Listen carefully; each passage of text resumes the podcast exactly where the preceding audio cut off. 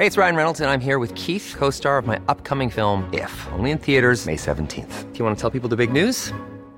All right, I'll do. Sign up now and you'll get unlimited for $15 a month in six months of Paramount Plus Essential Plan on us. Mintmobile.com slash switch. Upfront payment of $45 equivalent to $15 per month. Unlimited over 40 gigabytes per month. Face lower speeds. Videos at 480p. Active Mint customers by 531.24 get six months of Paramount Plus Essential Plan. Auto renews after six months. Offer ends May 31st, 2024. Separate Paramount Plus registration required. Terms and conditions apply if rated PG. Millions of people have lost weight with personalized plans from Noom, like Evan, who can't stand salads and still lost 50 pounds. Salads, generally, for most people, are the easy button, right? For me, that wasn't an option. I never really was a salad guy. That's just not who I am. But Noom worked for me. Get your personalized plan today at Noom.com. Real Noom user compensated to provide their story. In four weeks, the typical Noom user can expect to lose one to two pounds per week. Individual results may vary.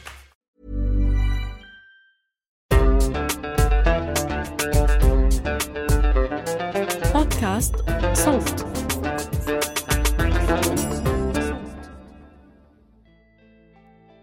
يعني بمعنى إن أنت مثلا لازم تكون فعلا فاهم يعني إيه اللي أنا عايش وأنا عايش ليه و...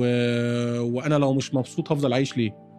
ده سؤال مهم. ممكن يقول مثلا بشكل نظري بشكل استمتاعي عند حد قاعد كده بيشرب كوباية فنجان قهوة وسيجارة لو إحنا عايشين ليه؟ أو أنا طب لو أنا مش مبسوط مثلا ممكن أعيش ليه؟ بس أنت لا أنت بيعدي عليك فترة إنه أنت لأ أنا ممكن ما أكونش مبسوط أو ممكن أكون تعبان نفسيا جدا بس لازم ألاقي سبب إن أنا أعيش. السؤال الوجودي ده اللي هو اللي هو مرتبط بيه حياتك كاملة بشكل كامل أنت ممكن تعيش أو تموت هو ده في الآخر برضه إنتاج فكري.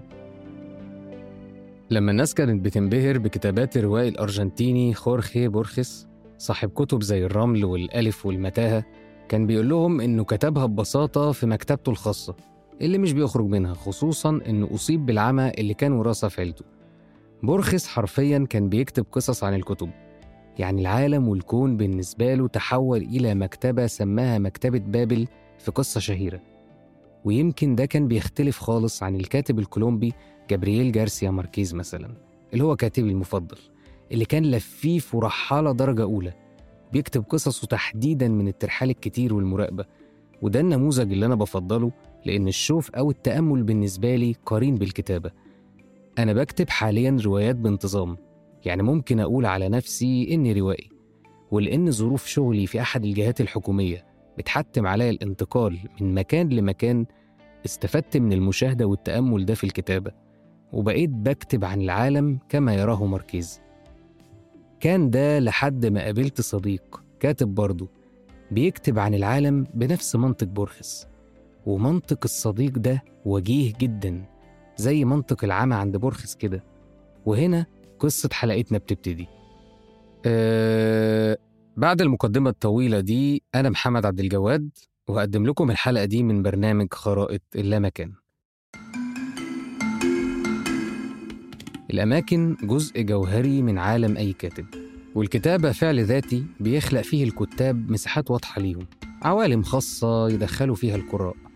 أماكن ممكن تكون في لحظة لا أماكن وخرايط متخيلة حدودها أبعد ما يكون عن الخرايط اللي عرفناها ودرسناها في المدارس.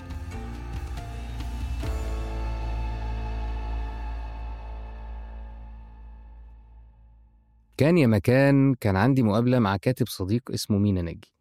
مينا بالنسبة لي أستاذ قبل ما يكون صديق.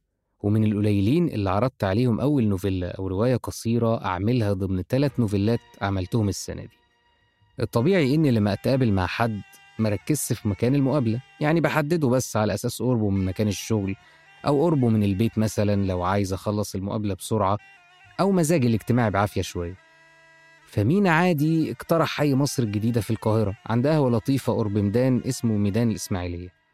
ومصر الجديدة بالنسبة لي يعني المكان اللي اتولدت فيه يعني كنيسة البازيليك وشارع الكربة والعماير القديمة ومن غير تطويل وافقت خاصة إن مصر الجديدة قريبة من بيتي في مدينة أليوب شمال القاهرة يعني نقول مسافة نص ساعة. ورحت المينا.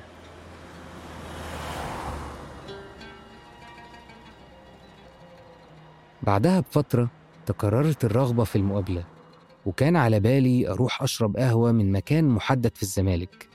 وأعدي على مكتبة كتب مستعملة في وسط البلد. وقلت لمينا فرفض المكان ببساطة واقترح مصر الجديدة برضه مرة والتانية برضه مصر الجديدة.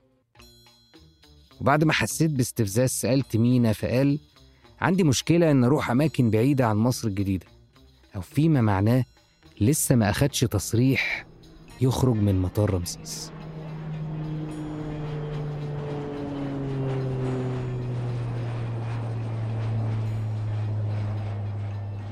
مينا ناجي كاتب روائي ومحاضر في كيفية تعلم الكتابة وصاحب مبادرة أدبية اسمها أدب 360 وفاز بجائزة الدولة التشجيعية عن كتاب الإرهاب المزدوج اللي ترجمه سلافوي جيك وهو فيلسوف سلوفيني شهير.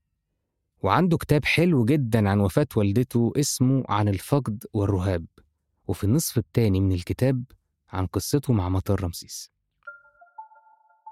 فأنا مثلا بروح أعمل حيلة أنا كده مثلا أقول إيه، لا هنقرب رمسيس ما هو أنا لو طلعت ومشيت. على فكرة مثلا من إحدى ما أعرفش ده موجود عند الأجروفوبيين التانيين ولا لأ بس أنا مثلا بتخيل إنه هروح إزاي وأنا رايح أصلا المشوار. يعني ممكن لو حصل أي حاجة أمشي إزاي؟ ده بيهديني جدا يعني. فأنا بتخيل مثلا لو طلعت شارع رمسيس وركبت أي حاجة أنا مشيت أنا وصلت رمسيس فأنا تمام كده خلاص. يعني أنا رمسيس بالنسبة لي تمام. الموضوع طبعا غريب وخلاني في الأول أتخيل إنه مينا بيبالغ. ولكن الطريقة الجادة اللي كان مينا بيتكلم بيها تؤكد إنه بيعتبر رمسيس ما يشبه المطار.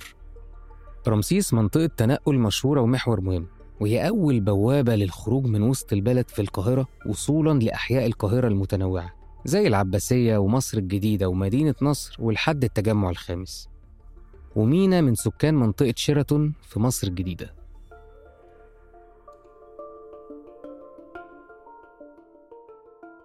لما قريت الجزء الثاني من كتاب مينا عن الفقد والرهاب فهمت إن الرهاب هنا مش من فقد الحبيب ولكنه من فقد المكان أو الجغرافيا المعتادة للحياة اليومية.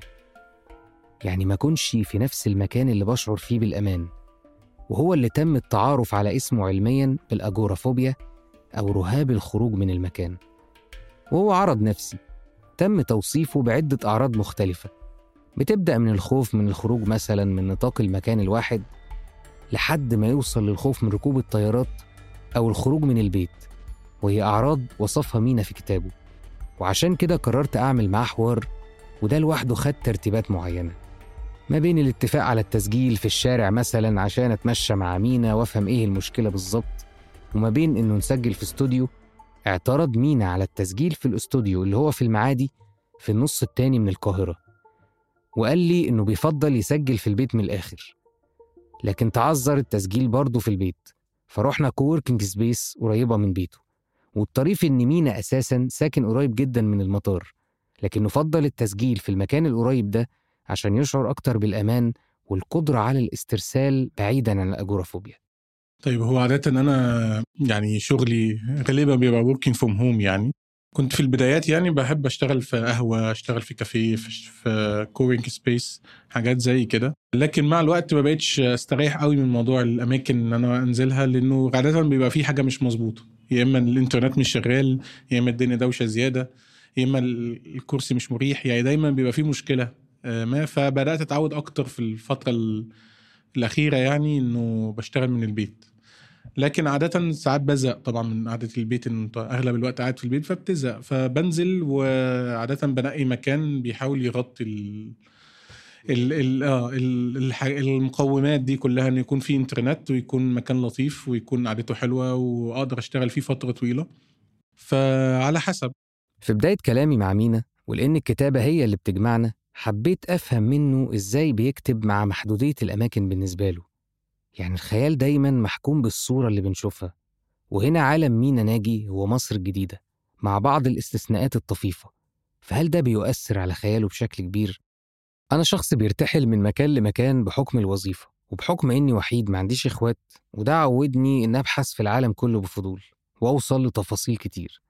وده تحديدا الفارق الكبير بيني وبين مينا أو الفارق بين الكتاب ماركيز وبورخس على سبيل المثال. طبيعة حياة الكاتب أو طبيعة حياة البني آدم يعني بتأثر على طريقة. وصياغة أصلا إنتاجه ده مبدئيا. أنا هتلاقي كتابتي دايما بتتمحور أو بتدور حوالين فكرة التعامل مع مع الموضوع ده. فكرة إن محاولة التعامل مع العالم من مسافة واحدة من من مكان معين. فكرة إن أنت إزاي تعيش حياة آه، بتشبعك. بدون مثلا ما أنت يكون في اختيارات متشالة منك.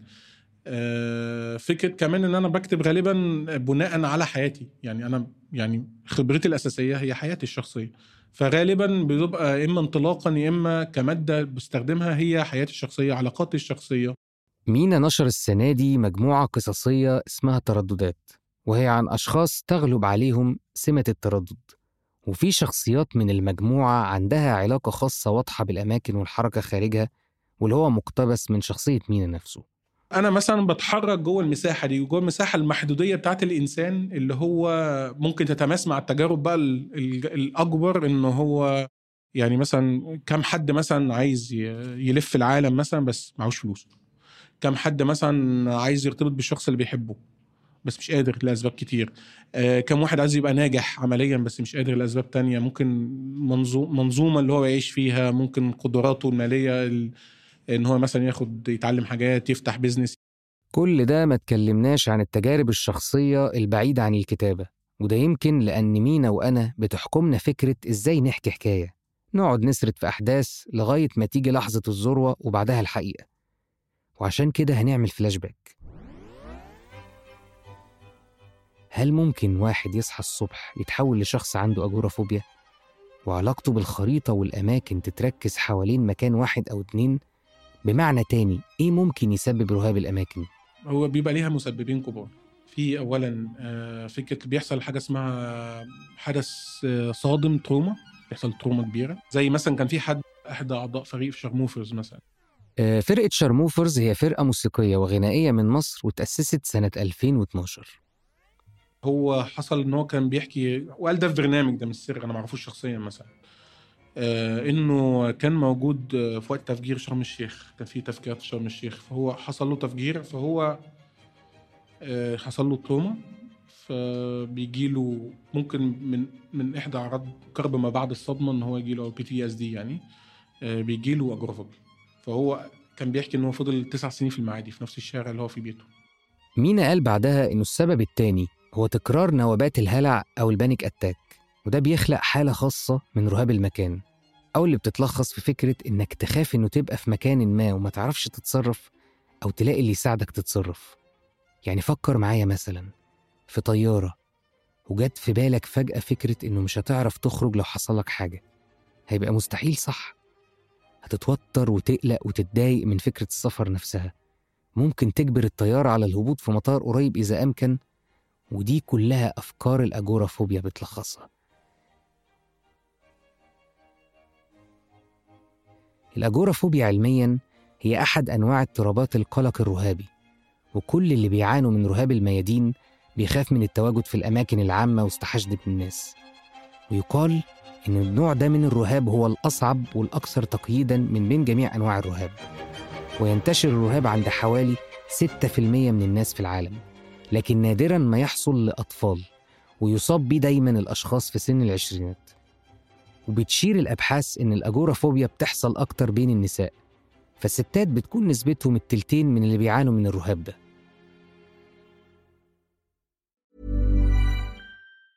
Hey, it's Ryan Reynolds, and I'm here with Keith, co star of my upcoming film, If, only in theaters, May 17th. Do you want to tell people the big news?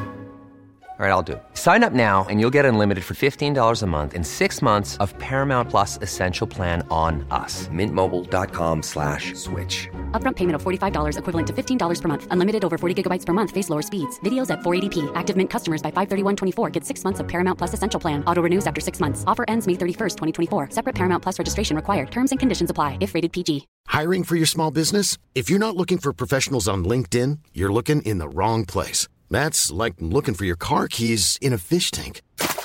LinkedIn helps you hire professionals you can't find anywhere else, even those who aren't actively searching for a new job but might be open to the perfect role. In a given month, over 70% of LinkedIn users don't even visit other leading job sites. So start looking in the right place. With LinkedIn, you can hire professionals like a professional. Post your free job on linkedin.com slash people today.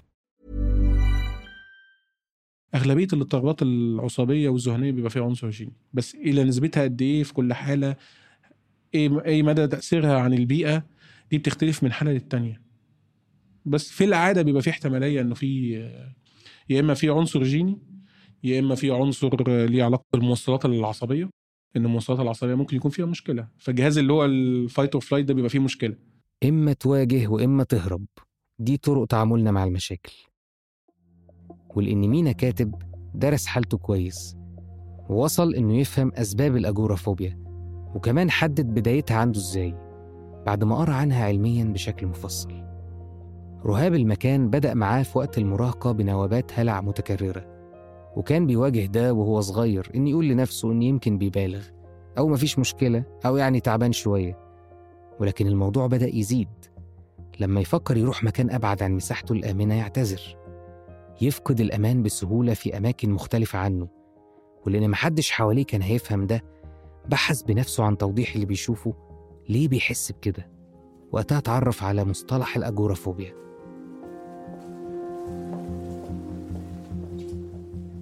مع الوقت تآلف مينا مع فكرة إنه من مواطني مصر الجديدة وبدأ يحدد خريطة مختلفة لمدينة موازية حدودها محطة رمسيس أو مطار رمسيس بعربياته اللي مش بتقف أو القطارات اللي ما بيهداش صوتها.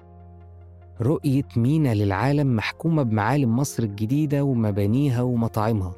يعني ممكن نقول مثلا إنه بقى خبير في المكان ويقدر يعرف كتير عنه ودي كانت الفكرة اللي جت في بالي وإحنا بنتكلم عشان أسأله. لكنه فاجئني بفكرة ما كنتش واخد بالي منها. وهي فكرة إعطاء شكل رومانسي على مشكلة الأجورافوبيا وإنها بتتحول عند البعض لشيء جميل.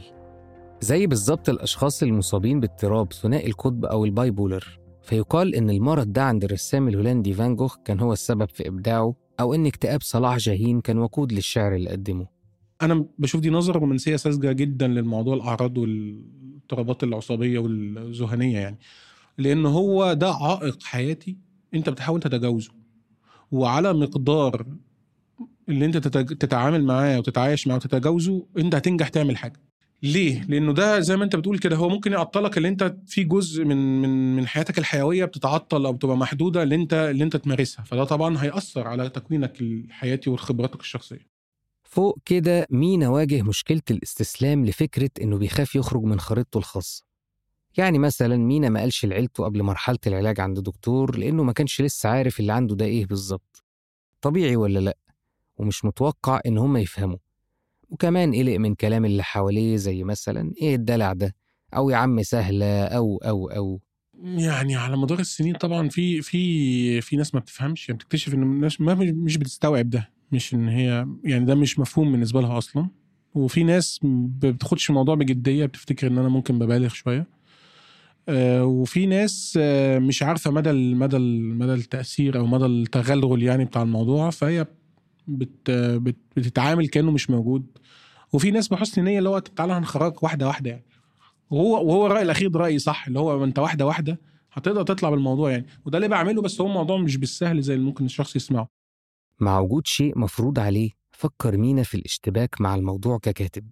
وبدأ يحاول يفهم إيه المشكلة اللي أكبر من معرفته بالأجورافوبيا المرضية.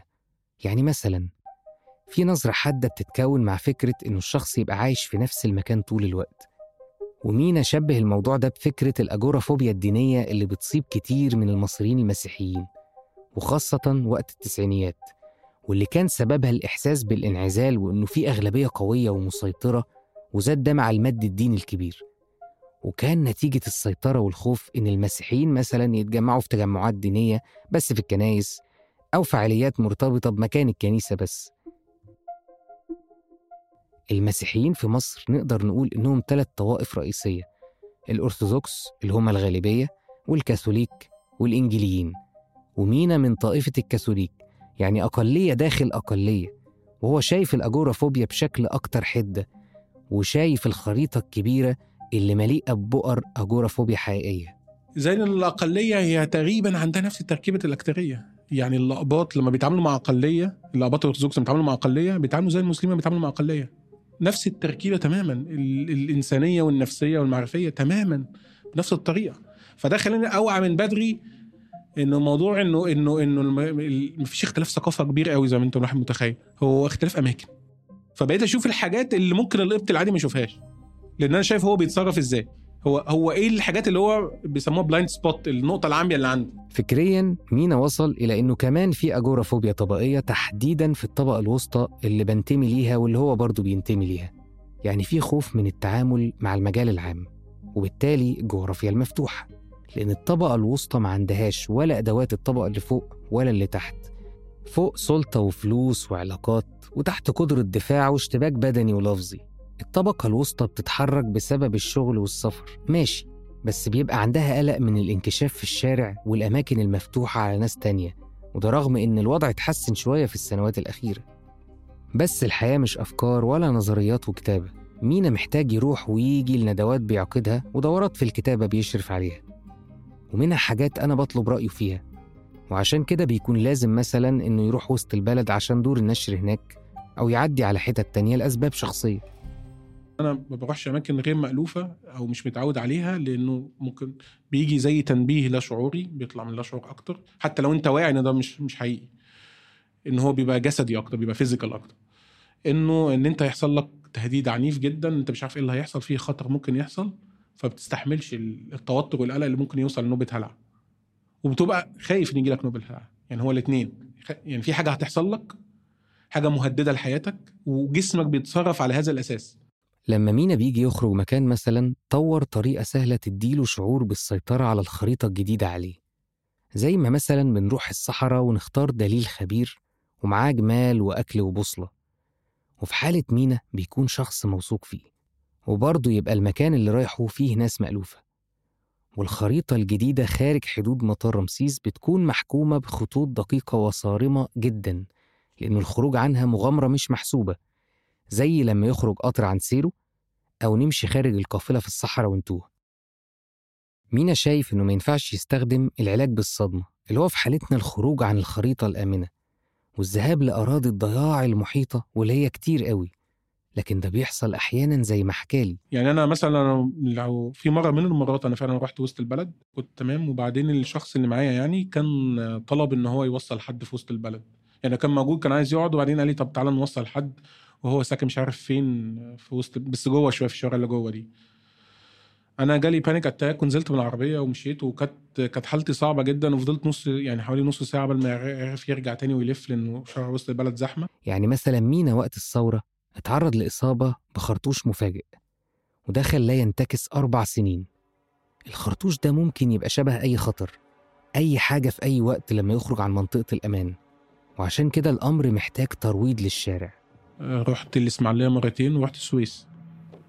بس زي ما بقول لك هي بتبقى يعني رايح أعمل حاجة مثلا رايح آكل اكله سمك وهقعد شوية وبعد كده برجع.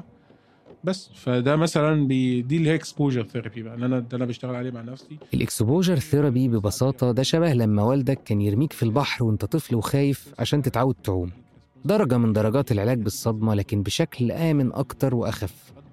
ومع التعرض لصدمات خفيفة بس فاصلة تؤدي في الآخر لتجاوز سبب الخوف. ال exposure therapy ساعات بياخدوا معاه مهدئات زي ما بقول لك ده بيساعد إنه ال response بتاعك ال panic response بتاعك بيقل بيهدى بيهدي الجهاز العصبي علشان رد الفعل بتاع الهلع أو الخوف ده بيهدى. إنه بيقلل كمان الأعراض الجسدية لأن الأدرينالين مثلا بيضخ بشكل أقل. ال- التوتر ال tension في الأعصاب بي- بينزل لدرجات أقل فبتقدر تتحكم في أعصابك أكتر.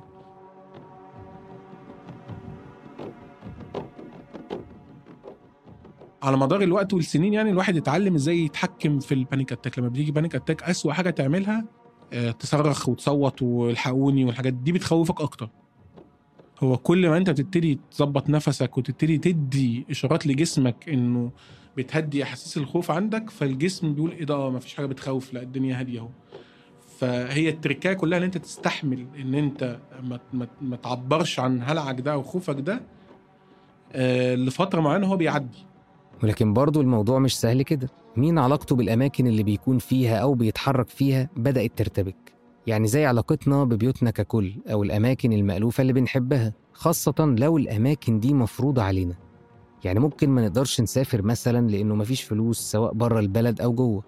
أو مثلا مش بنقدر نغير ممارساتنا اليومية بسبب ضغط الشغل أو المادة. حاجات كتير جدا يعني بتحكم الواحد إنه يغير مكانه أصلا. وده بيخلق زهق أو رغبة في التمرد على الخريطة. هي علاقتي بمصر الجديدة يعني متناقضة شوية إنه هي السيف زون هي المنطقة الأمنة بس في نفس الوقت المنطقة المفروض عليك. المنطقة اللي أنت أي عيب فيها بيتضخم جدا لأنه مفروض عليك. يعني يعني هي زي؟ عارف كده مثلا إن أنت مثلا فرق بين اللي هو مصاحب أو خاطب وبين المتجوز. لما بيحصل مشكلة أنا ممكن في أي وقت أقطع العلاقة وأمشي. ده بيديك هدوء بيديك رد فعل أهدى. نكون متجوز أنا خلاص لبست. أي مشكلة بتتضخم جدا. أنا هفضل عايش بقية حياتي في المشكلة دي. يعني ال- العيب اللي في اللي قدامي ده أنا هفضل عايش معاه ومش هعرف أطلع منه ففورا بيتضخم. عودة للكتابة. يمكن بورخس كمان ما كانش الكاتب الوحيد اللي مينا شافه مناسب للتفكير في الأجورافوبيا. ولكن الكاتب التشيكي فرانز كافكا كان الأقرب لأنه واجه واقع عبثي مشابه جدا. كافكا كتب أعمال كتير مهمة ومشهورة زي التحول والمسخ والمحاكمة والمفقود وغيرهم ومن سمات أعماله إنها عن أشخاص مضطربين وعندهم شعور دائم بالقلق. أدب يسمى بالأدب الكابوسي. أعمال تشاؤمية جدا نابعة من تجارب ذاتية قاسية مر بيها كافكا لأنه ببساطة كان شايف الواقع ملوش معنى مجرد عبث. أصل خلي بالك هي فيها شيء عبثي شوية مثلا تيجي تقول لي أصل أنا مش مش قادر أطلع مثلا مصر مصر الجديدة أروح المعادي إن إحنا كان المفروض نسجل في المعادي مثلا. حاجة عبثيه جدا. مفهومة. من خلال حياتي أنا من خلال منظور اللي أنا فاهمه. بس أنا أنا أنا ب... يعني الجزء العبثي ده لو أنت ما اديتلوش معنى لو أنت ما قدرتش تديله معنى باللي أنت تخلي ليه لازمة معنى هنا بمعنى إنه يكون ليه لازمة إنه يكون ليه استخدام. وقت كورونا اتحقق الانتصار الكامل لمينا لأن الدنيا كلها بقت خاضعة لخريطته وأحكامه الخاصة وبقت كل الخرايط محدودة بحدود البيت. وكانت دي لحظة نادرة. حس فيها إن المعركة اتحسمت لصالحه. وده كان عكسي تماما. أنا وقت كورونا ما فهمتش أبدا فكرة إني ملتزم بخريطة واحدة في مكان سكني. وفضلت أتحايل بشكل كبير على القانون. وأعرف أماكن قهاوي مفتوحة سر ومكتبات فاتحة بشكل غير رسمي. وده عشان أقدر أشوف وأتأمل برضه. ومع الوقت لما اتعودت كان في شعور غريب إني محكوم بالبيت. وخدت مرة المبادرة ورحت مدينة دهب في جنوب سيناء في عز الكورونا. وكان شعور غريب إني أشوف الشوارع الفاضية ما قدرتش أتخيل شكل الحدود دي. مينا بقى كان رأيه مختلف تماما. يعني آه لأ في وقت الكورونا في الأول أنا أول إحساس ليا إن أنا قلت أنتوا جيتوا في ملعبي. يعني اولا أنتوا ناس خايفة تطلع من من منطقة محمية من مكان محمي مقفول. بره فيه خطر والخطر ده مش مفهوم إيه هو ومش عارف جاي لك منين وبيموت. فأنتوا جيتوا في ملعبي. فأنا بقى خبرة. أنا طبعا ودي حصلت كذا مرة يعني إنه مثلا كان في أوقات الكورونا آه، وفي أوقات كان في أوقات حظر قبل كده كانت اضطرابات سياسية يعني. الكورونا سببت أمراض نفسية كتير ومينا كان فاهم كويس حالة الناس وقتها. فكرة الانتصار مش مقصود بيها التشفي ولكن العالم المخيف في زمن كورونا اللي هو الخطوات بحساب والتوتر الشديد أو لو حد عطس أو الكمامة وقعت أو خرجنا عن المسار والشكوى والملل والصدمات. كل ده مينا كان حاسس بيه كويس جدا وكل ده كان بيلخص معركته الفكرية والجسدية مع الأجورافوبيا ككاتب وقدر بشكل كبير إنه يطوعها لصالحه. هو أنا يعني شغال على موضوع إن أنا أبتدي أخرج واحدة واحدة وبالتدريج وفعلا ماشي عامل نفسي زي جدول أو أو برنامج يعني أتحرك على أساسه يعني وبطلع وفعلا بتحسن في ده ودايما عندي أمل. يعني أنا شايف إنه الحياة بدون أمل ملهاش معنى يعني في في في المواقف اللي زي دي يعني. إنه دايما عندك أمل إن أنت تعمل اللي أنت عايز تعمله واللي أنت تعيش بحياة أحسن. كنت معاكم من الكتابة والتقديم محمد عبد الجواد من الإنتاج والتحرير أحمد إيمان زكريا منتج الموسم محمود خواجة. من الهندسة الصوتية يزن قواس. فريق النشر والترويج غسان يونس بيان حبيب عمر خطاب محمد ياسر. بودكاست خرائط اللامكان من إنتاج صوت.